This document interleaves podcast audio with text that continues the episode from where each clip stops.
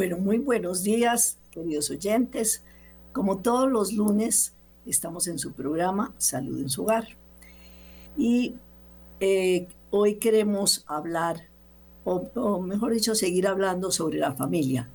La familia en este momento está demasiado atacada, eh, la gente está muy confundida sobre lo que es familia, eh, por todos los medios de comunicación, eh, por todas las personas, aquellas personas que están tan equivocadas, nos están dando una idea de familia que muchas personas dicen, pero entonces sí se puede eh, ser, homosexual, sí se puede ser lesbiana, eh, ahora con lo de la bendición de las parejas homosexuales, entonces es que se puede, no se puede, entonces por eso nosotros como psicólogas y como psicólogas comprometidas, con nuestro evangelio, con, nuestra, eh, con nuestras eh, creencias y con nuestros valores, queremos que ustedes puedan entender qué es realmente una familia y cómo podemos hacer para que nuestras familias sean cada día mejores, ya que la familia definitivamente es uno de los, ocupa uno de los primeros lugares en la creación de Dios.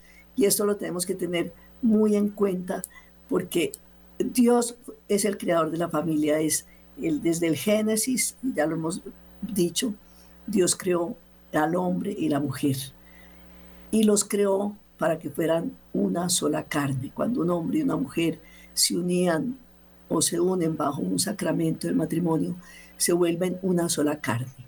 Y aquí nosotros como católicos no podemos aceptar otro tipo de familia. La familia está constituida por el papá, la mamá y los hijos, porque el, fin de esa unión, de ese matrimonio, es la procreación de los hijos y la unión de la pareja. Si es que nosotros como oyentes de Radio María tenemos que tener muy claro que la familia es dos personas que se llaman hombre y mujer, no que se sienten hombres o que me siento mujer, no, sino desde que Dios me formó soy un hombre, desde que Dios me formó soy una mujer no voy a cambiarme, ni voy a, imaginarme que yo soy eh, lo que no soy. En la creación de Dios eso no se puede admitir. Así es que vamos, hoy vamos a dar unos consejos eh, para, para poder fortalecer este hogar y la familia. Y quiero invitarlos para que hagan como una lista eh, para edificar un hogar feliz. Mm, las familias serán bendecidas en la medida que hagamos nuestra parte para fortalecerla. Así que vamos a ver cuál es la, mejor forma de fortalecer a la familia y a crear un hogar feliz. Eh, la familia es una proclamación para el mundo. Nosotros tenemos que ser testigos de que la familia es, existe, que el matrimonio es para toda la vida, no solamente para mientras nos fue bien, sino que la familia es en el momento en que estamos bajo ese sacramento del matrimonio, desde que una pareja se une, es para toda la vida, hasta que la muerte los separe. Entonces, eh, vemos que eh, la respuesta está en que es tan importante lo que, eh, que vivamos dentro de ese plan de Dios em, y así podemos fortalecer nuestras relaciones familiares. Eh, entonces, no se trata de una, de una receta secreta, son solo los principios básicos del Evangelio, lo que yo aquí les quiero poner sobre la mesa, eh, lo que, todo lo que nos, nos, enseñó Cristo. Aquí no hay nada nuevo. Eh, la psicología no, no trae nuevo. Si nosotros nos ponemos a ver y lo comprobé yo durante mi carrera y después durante mi ejercicio profesional, eh, ciencia y fe van de la mano. Y todo lo que yo vi en psicología, bueno, sano, porque también hay muchas equivocaciones, viene, está todo escrito en la Biblia, porque es el amor, la entrega, el servicio. Eh, yo creo que seríamos mucho más sanos si siguiéramos el Evangelio.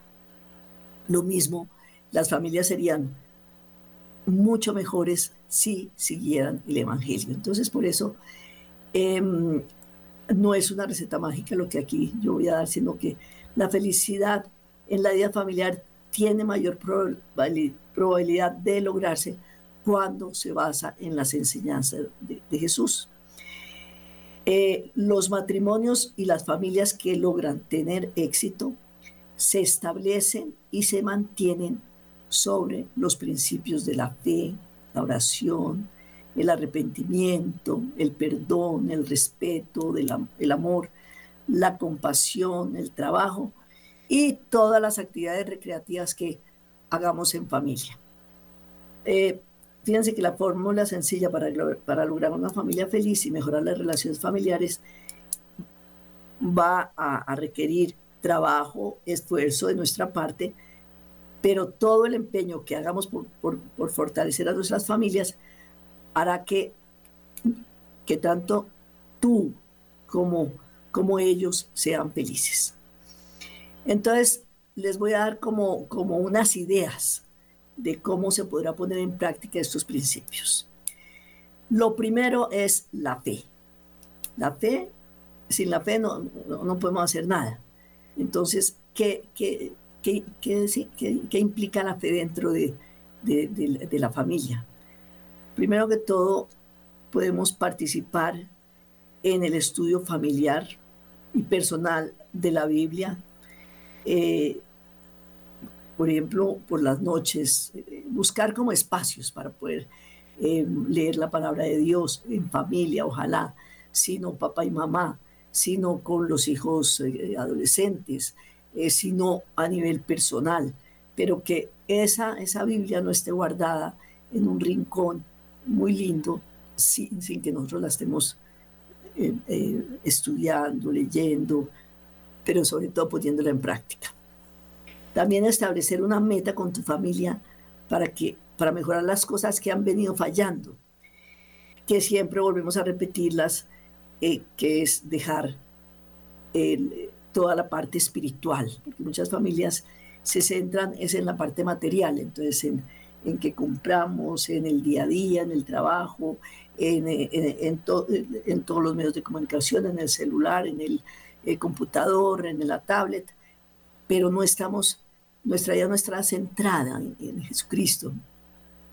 Tenemos que hacer ese esfuerzo de que la familia, a pesar de todas las actividades, esté centrada en la familia. Eh, hacer planes para escuchar juntos alguna charla, una conferencia linda, eh, ver una película eh, que aporte valores, que aporte espiritualidad a nuestra familia, o la lectura de algún libro espiritual. Obviamente siempre acorde con la edad de los, de los hijos, porque hay niños pequeñitos, entonces hay libros, hay libros muy lindos para mostrarles esa, eh, esa presencia de Dios en, televisión también pueden ver también cosas muy lindas em, de cosas espirituales que van, van permeando ese hogar y van permeando esas cabecitas que comienzan, que de papá y mamá arrodillados eh, por la mañana, e, e, eso, va, eso va permeando a los niños. Entonces, esa parte de la fe tenemos que ponerle mucho énfasis porque es la puerta de entrada para ser una familia feliz. Dentro de esta fe, pues está la oración. ¿Cómo, cómo debe ser la oración en familia? Pues primero que todo, eh, participar en, una oración eh, familiar. Mm, ¿Qué quiere decir eso? Nosotros tenemos una oración individual, una oración mm, personal eh, y una oración en familia, con los hijos o con el marido. No la dejemos, abramos la puerta, como siempre he dicho, al Señor y a la Virgencita que entren a vivir a nuestra casa. Ese es una, un consejo más importante que yo lo he vivido en mi, en mi hogar, que es que todos los días decirle, Señor y Virgencita, entren a habitar en mi casa. Quiero que ustedes sean los que nos dirijan, ustedes son los dueños de esta casa y todo lo que pase pues está bajo ustedes. Entonces, mm, como les decía anteriormente, si los chiquitos lo están viendo a ustedes eh, rezando, eh, orando, pues ellos van a empezar a imitar lo que ustedes hacen. Entonces, em, Entonces, por ejemplo, en, en estas oraciones, que puede ser si hay, eh, por la mañana a lo mejor está todo el mundo corriendo y todo, pues entonces buscar espacios. Entonces puede ser de golpe por la noche, con los chiquitos cuando se van a acostar, em, algo corto. No, no, no los saturemos tampoco de, de, cosas espirituales, sino que tenemos que ir poco a poco, así como ellos han ido creciendo poco a poco. Em, si llaman son más grandes, podemos pedirle a cada miembro de la familia em, que haga una oración, que haga alguna petición, alguna acción de gracias del día. es, es, como, es una forma de pensar en las necesidades mientras está orando por cada uno y darle la oportunidad que cada uno diga algo. Pues puede ser cortico, como les decía, y, y con los adolescentes pues empezar a, a poner temas eh, donde ellos empiezan a cuestionarse muchas cosas, pero no ir más allá de la pregunta, sino, pero que siempre haya ese diálogo, que ellos nos empiecen a tener a nosotros mucha confianza, porque el medio ambiente está influyendo demasiado. Y entonces ellos en el colegio, en la universidad, en la escuela, están oyendo cantidades de antivalores que nosotros como papás tenemos que ir más adelante para que no se vayan a contaminar, pero con todo el respeto, con toda la sabiduría de Dios, irles mostrando cuáles son las verdades del Evangelio, cuáles son los valores católicos. También está el, rezo del Santo Rosario en familia. Esto trae todas las gracias y bendiciones, porque ahí es cuando la Virgencita está llenando la casa eh, de, esa fe, de esa espiritualidad. Asistir a misa en familia. Eh, ojalá las personas que pueden ir diariamente, pero pues por las ocupaciones, yo sé que no todo el mundo puede ir diariamente a la Eucaristía, pero sí que el domingo sea un día en que vamos todos a la Eucaristía. Así hayan chiquiticos que hay gente que dice, no, porque ellos molestan tanto en la misa y no dejan oír. Hágase atrás, eh, llévele un cuentico, pero que los niños desde chiquito empiecen a tener esa costumbre. Vivir una vida sacramental, que todos estén en gracia de Dios, que si desgraciadamente alguno cae, pues este, la confesión, eh, ojalá confesiones que no pasen de un mes, mm, porque eso le va a uno toda la, la fuerza y la vitalidad espiritual, lo mismo que la comunión, mm, la visita al Santísimo Sacramento, y, puedes adquirir la costumbre de orar, como, como decía el, catecismo, al, al levantarnos, al acostarnos, al salir de la casa, al pasar frente a una iglesia, al comer, al dormir. Y eh, comenzar cualquier actividad inculcándole a nuestros hijos la importancia de tener presente al Señor durante el día. Otro punto importante dentro de esta, estos consejos para, para hacer familias felices es el arrepentimiento. Eh, o sea, enseñarles a pedir disculpas, lo mismo que nosotros también eh, como pareja, aprender a pedirle disculpas al marido, el marido a uno cuando hemos fallado, hacerlo frecuentemente y decirlo de corazón. También estaría el perdón, mm, ser humilde y reconocer que todos, incluso nosotros como padres, tenemos errores. Eso es importante para los chiquitos también. Recordar lo que te gusta de las personas que te hieren o ofenden, en vez de estar mirando lo que no me gusta, es bueno, esta persona me ofende, pero voy a buscarle cualidades. Eso sí que es una cosa, eso es una cosa tan linda de humildad. Em, que esta persona me ofendió, pero tiene tantas cualidades por otro lado y mirar no ese error para poder uno perdonar de corazón. Y orar y pedir ayuda para perdonar a los demás, porque nosotros solos no podemos. El respeto. ¿El respeto qué es? enseñarles desde pequeños a obedecer a los papás, eh, no hablar mal de otros miembros de la familia ni de nadie, porque si los hijos están en un ambiente en que se critica todo el día, en que llegó la tía y apenas sale la desbaratan, pues ellos van aprendiendo a que hay que criticar. Entonces, quitar la crítica. Orar y pedir que fijarte en las cualidades positivas que percibes en cada miembro de tu familia. Y tú puedes, por ejemplo, como una dinámica, comentarles lo que tú admiras de ellos. Otro punto también de los más importantes es el amor.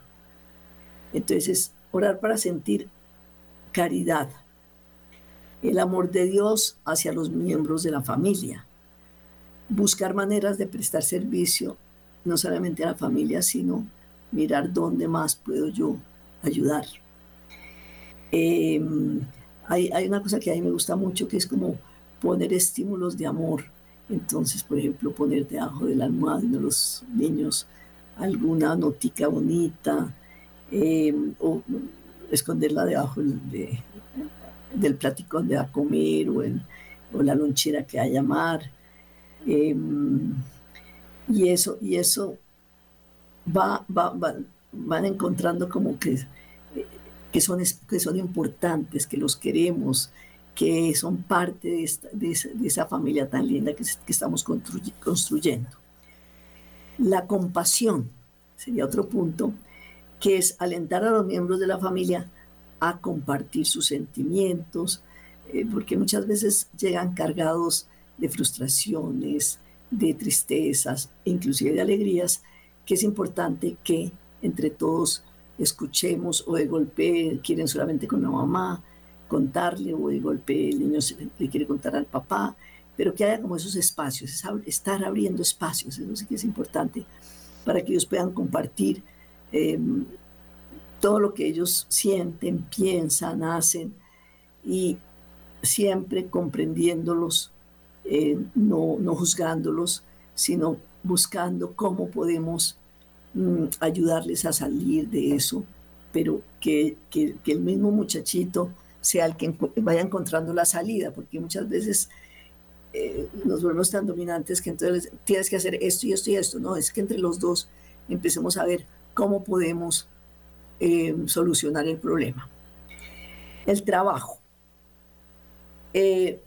entonces, el trabajo en casa, por ejemplo, es importante poner tareas que entre todos empiecen a ayudar, que extiendan su cama, que ayuden en la cocina, que en todos los quehaceres, si, si no hay una empleada que esté ayudando, pues que entre todos, que no le toque la carga solamente a la mamá o a alguno, sino que entre todos se ayuden, que los grandes ayuden a los pequeños.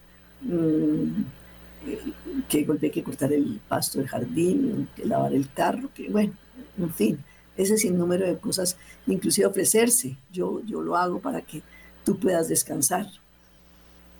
El trabajo, el trabajo es em, básico en el ser humano, pero no podemos eh, hacer que el trabajo nos absorba de tal manera que la familia pase a un segundo lugar. Entonces, es desafortunadamente en este momento tanto papá y mamá tienen que trabajar. Em, entonces, pues sí, claro, llegan cansados, salen muy temprano, llegaron cansados y ya no quieren ver nada ni, ni oír nada. Hay que sacar el espacio para estar en familia. Entonces, eh, dejar todos los problemas en la, en la oficina, cuando vengo del trabajo, ya borrar todo para desconectarme del trabajo y poderme entregar a mi familia. Mis hijos me necesitan. Mis hijos no son huérfanos de papá y mamá. Somos importantísimos para ellos. Además que tenemos que estar muy seguros con quién los estamos dejando cuando llegan del colegio, si es que nosotros llegamos más tarde. Y ahí es cuando el momento de hacer familia. No descuidamos ese momento porque llegamos con el celular. Yo he visto mucho, en la mayoría de los casos, va la mamá con los hijos a un restaurante o a tomarse un helado y la mamá es y el papá con su celular. Los chiquitos empiezan a llamar a la mamá y la mamá ni les presta atención. Por favor, quitemos todos esos em, cadenas que nos atan y que no nos dejan hacer familia. Esto es de las partes más importantes en este momento.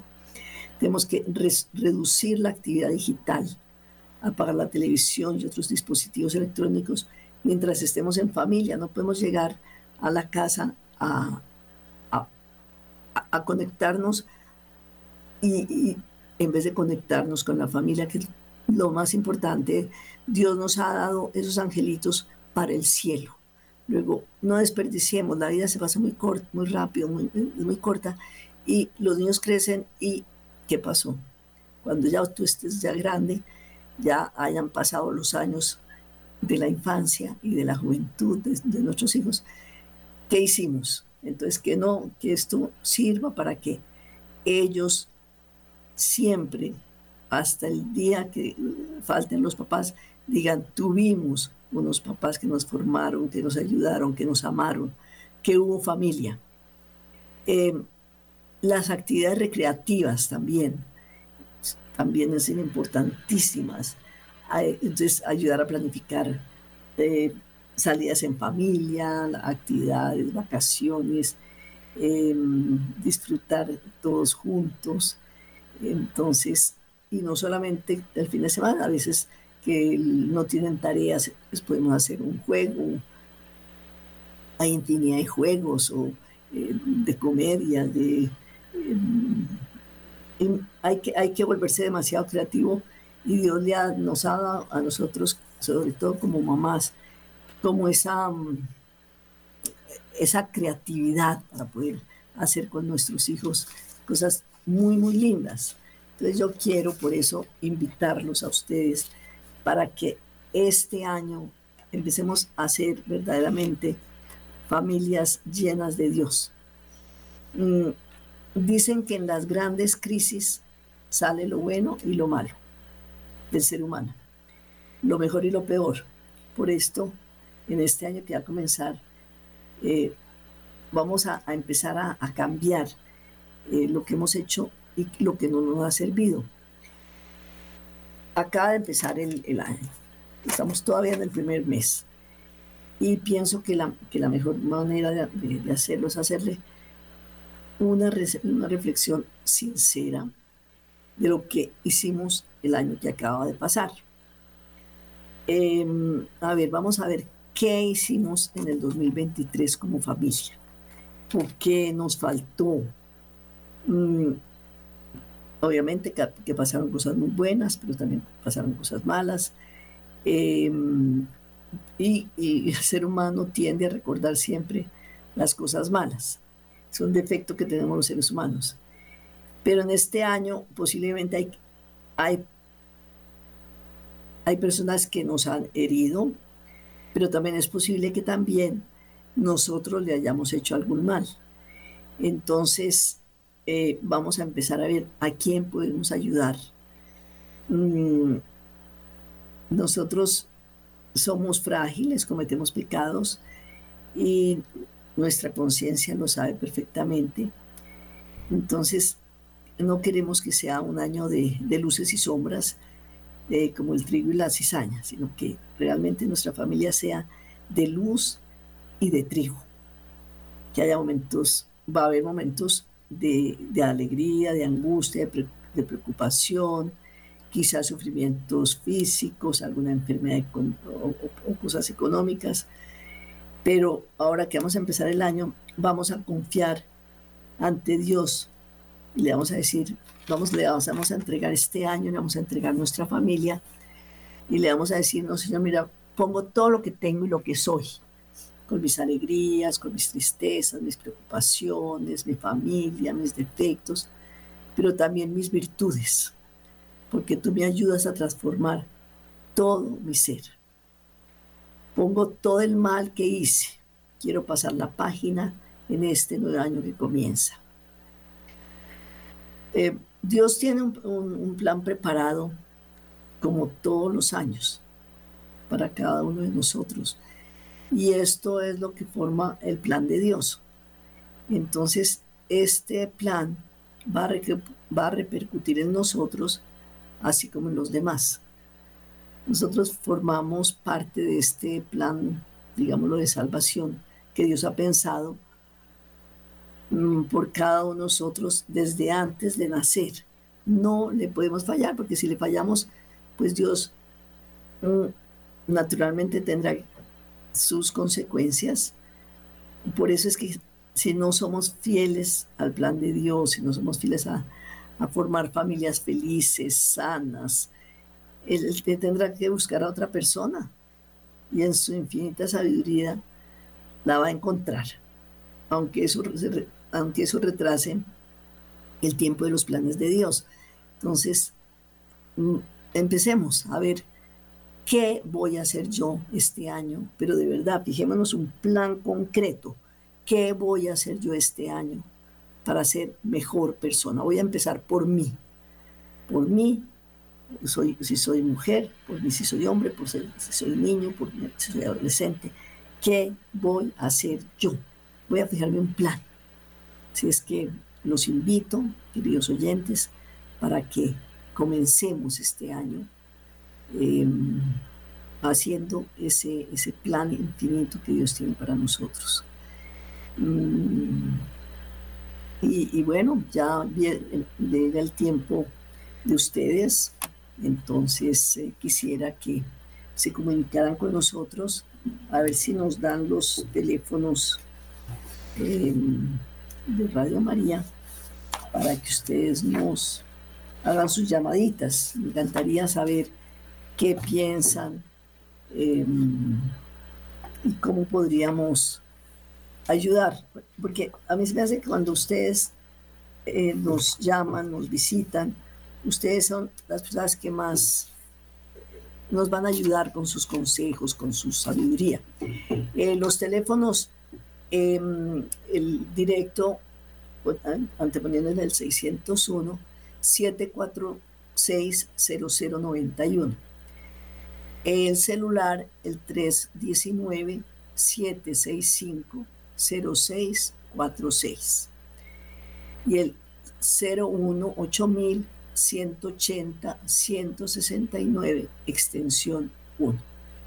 Así es que todas las personas que quieran participar, que tengan problemas en su familia, que quieran algún consejo que se les pueda ayudar, pues aquí los esperamos en nuestro programa.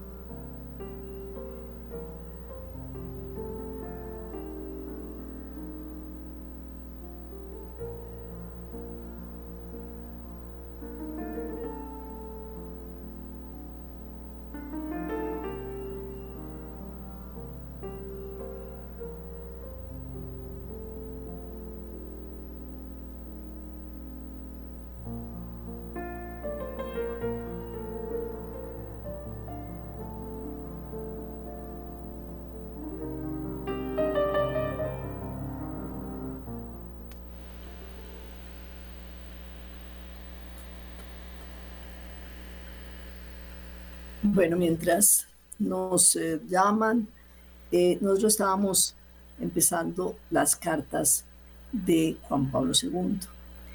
Y mm, él habla mucho sobre la familia, de la importancia de la familia, y escribió unas cartas hermosísimas que les dijimos la vez anterior que íbamos a empezar a, estudiarlas con ustedes y que ustedes también eh, pueden entrar a internet donde las van a encontrar. Una es Carta a las Familias, que es bellísima, donde nos da todos los consejos para hacer familias felices, eh, donde muestra por qué fallan las familias, qué está pasando. Y esto ya hace añitos. Mm, después escribió otra carta sobre la familia que la llamó Familiares Consorcio. Eh, bueno, tenemos un oyente con quien hablamos. Muy buenos días. Sí, muy buenos días, doctora. Muy buenos días. ¿Con quién tengo el placer de hablar? Doctora, habla con Luis Carlos. Luis Carlos, muy buenos días. Cuénteme cómo quiere participar en el programa. Digamos, doctora, o sea, yo en los actuales momentos pues vivo solo con un sobrino, ¿sí? Ajá, sí. Eh, ya, ya mis padres ya son fallecidos. Sí.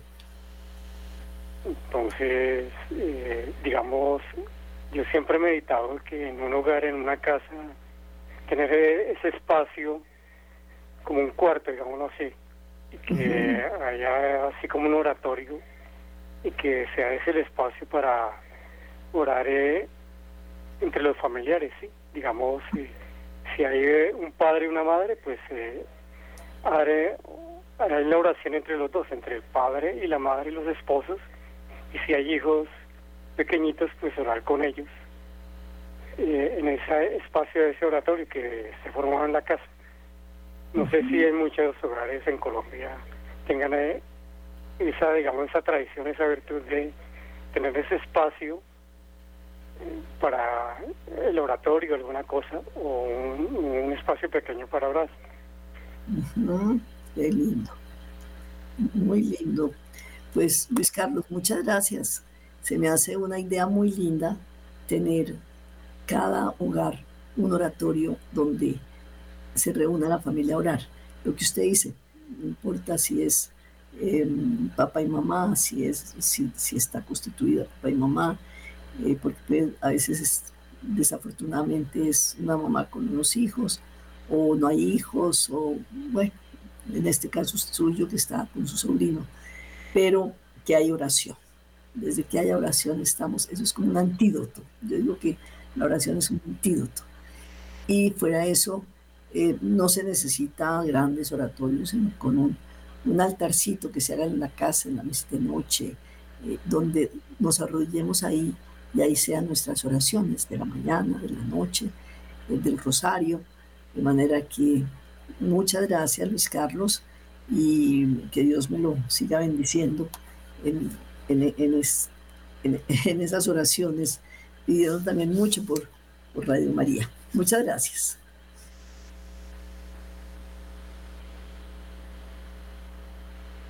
Bueno, no sé si, si, Luis Carlos está, todavía está, necesita algo o ya, ya se nos retiró. Bueno, les estaba, ah, estaba hablándoles sobre la, la carta de, de, Juan Pablo II sobre familiares consorcio y también habla sobre la familia. Y me gustaría leerles un poquito la conclusión de lo que él hizo sobre la familia. Dice,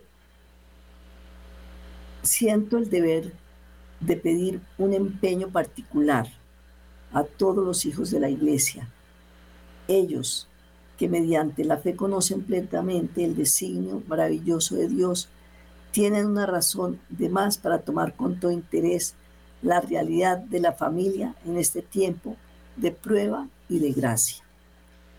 Deben amar de manera particular a la familia. Se trata de una consigna concreta y exigente. Amar a la familia significa saber estimar sus valores y posibilidades promoviendo siempre. Amar a la familia significa individuar los peligros y males que la amenazan para poder superarlos eh, eso me encanta a mí porque la familia que está ahorita tan amenazada eh, eh, por todas partes, porque es que es por los gobiernos, en las escuelas, en los colegios, en las universidades, en el medio ambiente, en los medios de comunicación, estamos totalmente mm, amenazados por todas partes. Entonces, aquí nos dice él, esforzarse para crear un ambiente que favorezca el desarrollo y poner los medios para, que, para poder frenar esta guerra.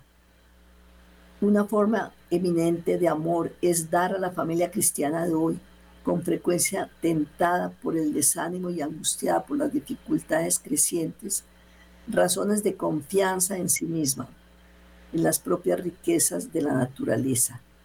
Tenemos otro oyente con quien tenemos el placer de hablar. Buenos días, doctora. Habla con Carmen. Carmen, muy buenos días. Cuénteme cómo quiere. Dios la bendiga, gracias por su programa, por su tiempo, por sus consejos. Doctora, lo que pasa es que yo me siento una madre o una esposa fracasada porque, pues, gloria a Dios, mis hijos y el mayor está con todos los sacramentos hasta el matrimonio católico, pero mi hijo menor no le gustaba nada de las doctrinas, sin embargo alcanzó hasta la confirmación pero en esos momentos, él, o sea, hace tres años él se casó con una chica testiga de Jehová y todo eso a mí me ha tenido intranquila. Claro. Y, y él se encuentra como en medio de dos doctrinas, la fe de ella y la fe mía, pero él dice que si no va a los cultos de ella, ella se enoja, pues yo como mamá nunca le exigí ni le, ni le prohibí nada. Entonces, doctora, en cuanto también a mi esposo, él es un escéptico, él lo que hace es burlarse de mí, me dice que si yo voy a la iglesia, entonces tengo que, mejor dicho, ser una esclava o, hacer todo lo que él dice. Y él siempre se burla mucho de mí y en estos momentos estoy en una dificultad muy, muy, muy delicada, doctora. Entonces, en cuanto a las familias, yo tengo una familia disfuncional porque con mi esposo estamos casi separados. Doctora, no sé entonces qué camino tomar. Dios la bendiga, porque mi preocupación más grande es mi hijo. Sí. Porque pues él está entre, esa, entre la espada y la pared, con la mujer allá, conmigo acá, entonces no sé de qué manera actuar, doctora, Dios la bendiga. Bueno, eh, Carmen, mil gracias por su participación. Y sí, indudablemente es eh, una familia que está eh, bastante eh, dificultosa en cuanto a la espiritualidad. Eh, creo que lo primero es contar que hay una mamá orante. Y usted, Carmen, es una mamá orante. Y una mamá orante saca adelante a su familia. Yo creo que usted recuerda a Santa Mónica que mm, su hijo también estaba ahí sí que por un pésimo camino.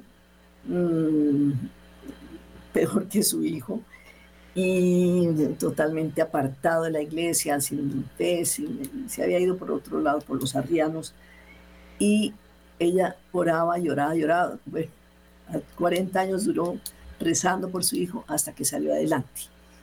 Em, que un día se fue a confesar y el padre le dijo que las lágrimas de una mamá Dios no las desperdicia, Dios oye. Lo que pasa es que el tiempo de Dios es diferente. Entonces pienso que usted mientras esté orando por ese hijo y por ese marido, ambos van a salir adelante. Lo que hay que tener es confianza en Dios. Ojalá que usted todos los días repitiera, Jesús, yo confío en ti. Jesús, yo confío en ti. Que se le forme como una jaculatoria permanente. Eh, cuando vaya Santísimo, en su misa, en su comunión, Jesús, yo confío en ti. Y estar orando permanentemente por, primero que todo, por, su, por el, esposo, que es el padre también de ese niño, de ese hijo, mm, por su conversión. Em, puede que él sea creyente, pero, pero pues está apartado de la iglesia. Y, usted con todo el amor no tiene por qué dejar de ir a la iglesia, no tiene por qué dejar de orar, eh, que eso no se convierta en peleas, sino al contrario, usted muy, muy, muy fuerte en eso eh, y ponerle las cosas como son. Yo soy creyente, practicante, yo no puedo dejar de ir a misa, no puedo dejar de orar, sé que a usted no le gusta, sé que usted está apartado, pero este, estas son mis creencias. Y desde que me casé, estas han sido mis creencias. Pero también entonces empezar a buscar espacios con su marido para poderlo atraer de una forma diferente, sin imponerle sus creencias de mal genio y que eso se convierta en peleas, sino al contrario, eso déjelo ya, después de haber puesto usted los puntos sobre las ideas, ya usted eso lo deja para, para usted practicar sus cosas, pero también empezar a, mirar cómo puedo yo arreglar mi relación de pareja, cómo puedo ser mejor esposa, cómo puedo tener detalles de amor, cómo puedo volver a, a la comunicación que me faltó dentro de mi charla, lo importante que es aprender a, dialogar, saberlo escuchar, eh, acordar pasar más tiempo juntos, eh, comprometerse a dialogar en caso de conflicto y dejar claros los objetivos de cada uno. Pues tú eres así, te lo respeto, yo soy así, lo respeto, pero que no se forma eso pelea. Y en cuanto al hijo, eh, yo pienso que es importante que usted sí hable con él y de golpe darle em, libritos sobre nuestros principios, sobre nuestra religión, porque si no lo va a coger es mm, la señora, lo va a meter en, los testigos de Jehová y mostrarle todas las fallas que tienen los testigos de Jehová. Mm, va a tener usted que mm, fortalecerse también en sus principios, eh, buscar ayuda con alguien que le pueda a usted guiar, inclusive con el, con el padre aquí de Radio María o algún sacerdote que usted tenga cercano o algún, alguien que le pueda aconsejar de cómo fortalecer mis principios para poder llegar a este hijo. Entonces, mirar qué, qué dicen los testigos. Y en Internet también consigue todo. Entonces, ahí, ahí, usted empieza a ver la cantidad de errores. Imagínense que quitemos a la Virgencita, eso es lo primero Em, entonces, irle mostrando a él que la verdadera religión es la nuestra. Pero para eso tiene usted que llenarse de razón de por qué mi religión es la verdadera, que es, es llenarse de razones para llegar a creer de que mi religión es la verdadera.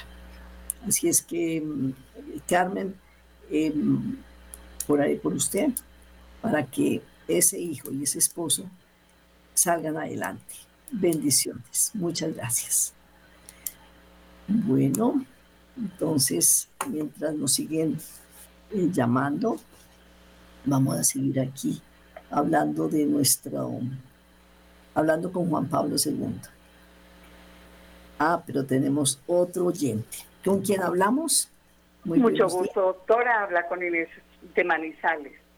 Doctora Inés de Manizales. Bueno, Inés, Qué placer desde Manizales escucharla. Cuéntenos cómo quiere participar en este programa. Dios le pague. Doctora, tengo una nieta preciosa. Es la única nieta, tiene ya seis años. Es la única hija de mi hijo mayor. Mi hijo está casado hace diez años y la bebé llegó a los cuatro años de ellos haberse casado por la Iglesia Católica. ¿Cómo le parece, doctora, que a raíz de que es la primogénita y que es la única, le dan todo el gusto que ella quiera? Es una niña que es caprichosa y está en este momento en una edad supremamente rebelde. No sabemos si se le dice sí, hace lo contrario. Si se le dice no, hace lo que se tiene que hacer. Entonces, doctora, ¿cómo le puedo yo aconsejar a mi hijo y a mi nuera, que es otra hija, cómo, el, cómo se maneja o cómo se debe llevar a mi nieta para que no sea esa niña rebelde y esa niña que todo lo que ella pide se lo dan. Doctora, Dios le pague un feliz día y felicitaciones por ese gran programa. Mil gracias, Inés. Bueno, primero que todo, mm, estamos en el momento de enderezar ese arbolito. Si usted ya coge un árbol grande y el tronco, usted trata de enderezarlo, no puede hacer nada. Este arbolito todavía está muy fragilito. Todavía se le pueden poner unas eh, asticas para poderlo levantar, eh, para que pueda empezar a crecer frondoso y ser un árbol que, que llene esa, esa familia de alegría y de felicidad. Em, esto también lo puede usted decir en paradoja. Las paradojas ayudan muchísimo y en psicología las empleamos mucho. Em, decirles, quiero contarles un cuento. Y, ellos no tienen ni idea de que usted está hablando. Y usted les dice, había una vez una, un arbolito que empezó a crecer y lo llenaban de agua. Eh, y claro, con tanta agua que le ponían, siempre les empezaron a caer las hojitas y le echaban muchísimos nutrientes, demasiados nutrientes. Entonces el arbolito empezó a inclinarse y empezó como a torcerse y, y ponían a jugar a los niños alrededor.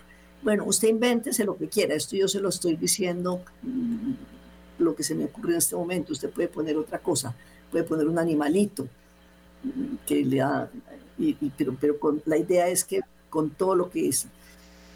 Entonces usted le dice, esto es lo que estamos haciendo, usted inclusive incluyase con la niña. La niña no tiene unos seis añitos y los hijos necesitan lo que se llama contención.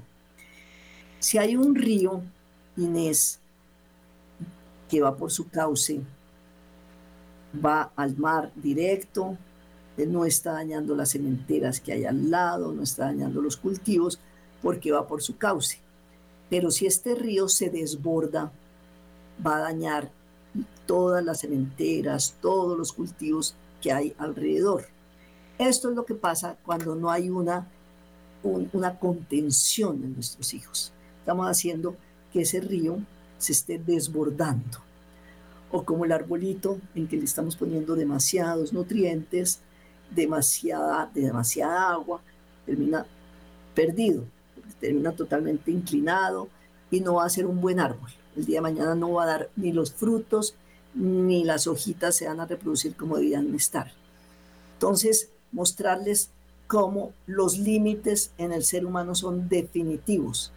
El ser humano tiene, tiene que crecer con límites y eso lo dicen todos los libros de psicología y todas las experiencias que tenemos nosotros como psicólogos en que los niños necesitan límites. Un niño sin límites crece como me está diciendo usted, rebelde, porque es una forma de llamar la atención, es una forma de decir, necesito límites, necesito contención, es el río que se está desbordando, por favor. O, eh, ella hubiera podido reaccionar como una niña entonces tímida, opacada, hay, diferentes formas de reaccionar. Esta niña salió por la rebeldía y si a los seis años está rebelde, muéstrele lo que irá a ser la, la adolescencia que va a ser totalmente desbordada, eh, que va a ser una niña que va a ser el día de mañana la locura. Porque si no tiene límites ahorita, pues el día cuando empiece su adolescencia no va a tener límites. Y después no se quejen los papás si hay drogas, si hay sexo, si hay todo, si no les va a hacer caso en nada. Que empiecen poco a poco, porque es una niña que nunca ha tenido y va a hacer berrinche cuando les llegue la contraria, empiecen poco a poco entonces también lo primero, la oración, somos católicos, la oración, mm, hablar con ellos, mostrarles lo, importante y lo preocupante que es que no haya es, eh, una autoridad, porque eso no, ahí, ahí yo veo que no hay autoridad, no hay eh, límites, sino que es que la niña haga lo que le provoque. Y ahorita no demora en darle un celular, que la niña vea lo que quiera, que en televisión vea lo que quiera, en el computador, regalos, excesos, y eso lo que están haciendo es el mal más grande para esa chiquita. Entonces, eh, Inés, hable con su hijo, hable con, su nuera, usted verá pues, por dónde es mejor llegarle y mostrarles el, error tan grande en que están ellos. A la niña neta, mm, que empiecen, por ejemplo, con los, eh, lo básico, que es Em, acostarse a, una hora exacta, los, las comidas, eh, exigirle eh, que coma, exigirle buenos comportamientos, exigirle educación, respeto hacia ellos, hacia usted, porque si no, eso va a ser tremendo. Em, así que Inés, pues la felicito por, por llamar a nuestro programa, porque esto también le va a servir a, mucha gente que nos esté oyendo y ojalá que esto le sirva a usted. Eso yo lo he visto en mis pacientes, eh, en que llega la mamá con el niño espantoso en el colegio, que es el niño, mejor dicho, que lo llama la profesora todo el día porque es espantoso, o el adolescente. ¿Y por qué es? Porque no ha tenido límites, porque no ha tenido es que es tan grave, demasiado consentimiento, como no determinar al niño, como el niño abandonado. Es igual de grave. Por eso el término, ¿cuál es el término perfecto? Los límites con amor, que no es que es empezar a tratar a la niña mal, con mucho amor, mucho diálogo a la niña, eh, mostrarle, y, ojalá que también esté en contacto con, con, más niños, ya que no tiene referente, pues me imagino que ya está en el colegio, mm, debe tener pues primitas, eh, que, ella no se sienta como el centro del mundo, el ombligo del mundo. Ella es eh, parte de este engranaje, pero, pero que hay que ponerle límites. Bueno, eh, aquí ya en el programa nos están diciendo que se acabó nuestro tiempo. les agradecemos mucho a todas las personas que participaron, a todos nuestros oyentes y agradecemos también a Wilson que nos, gracias a él pudimos hacer este programa. Bueno, muchas gracias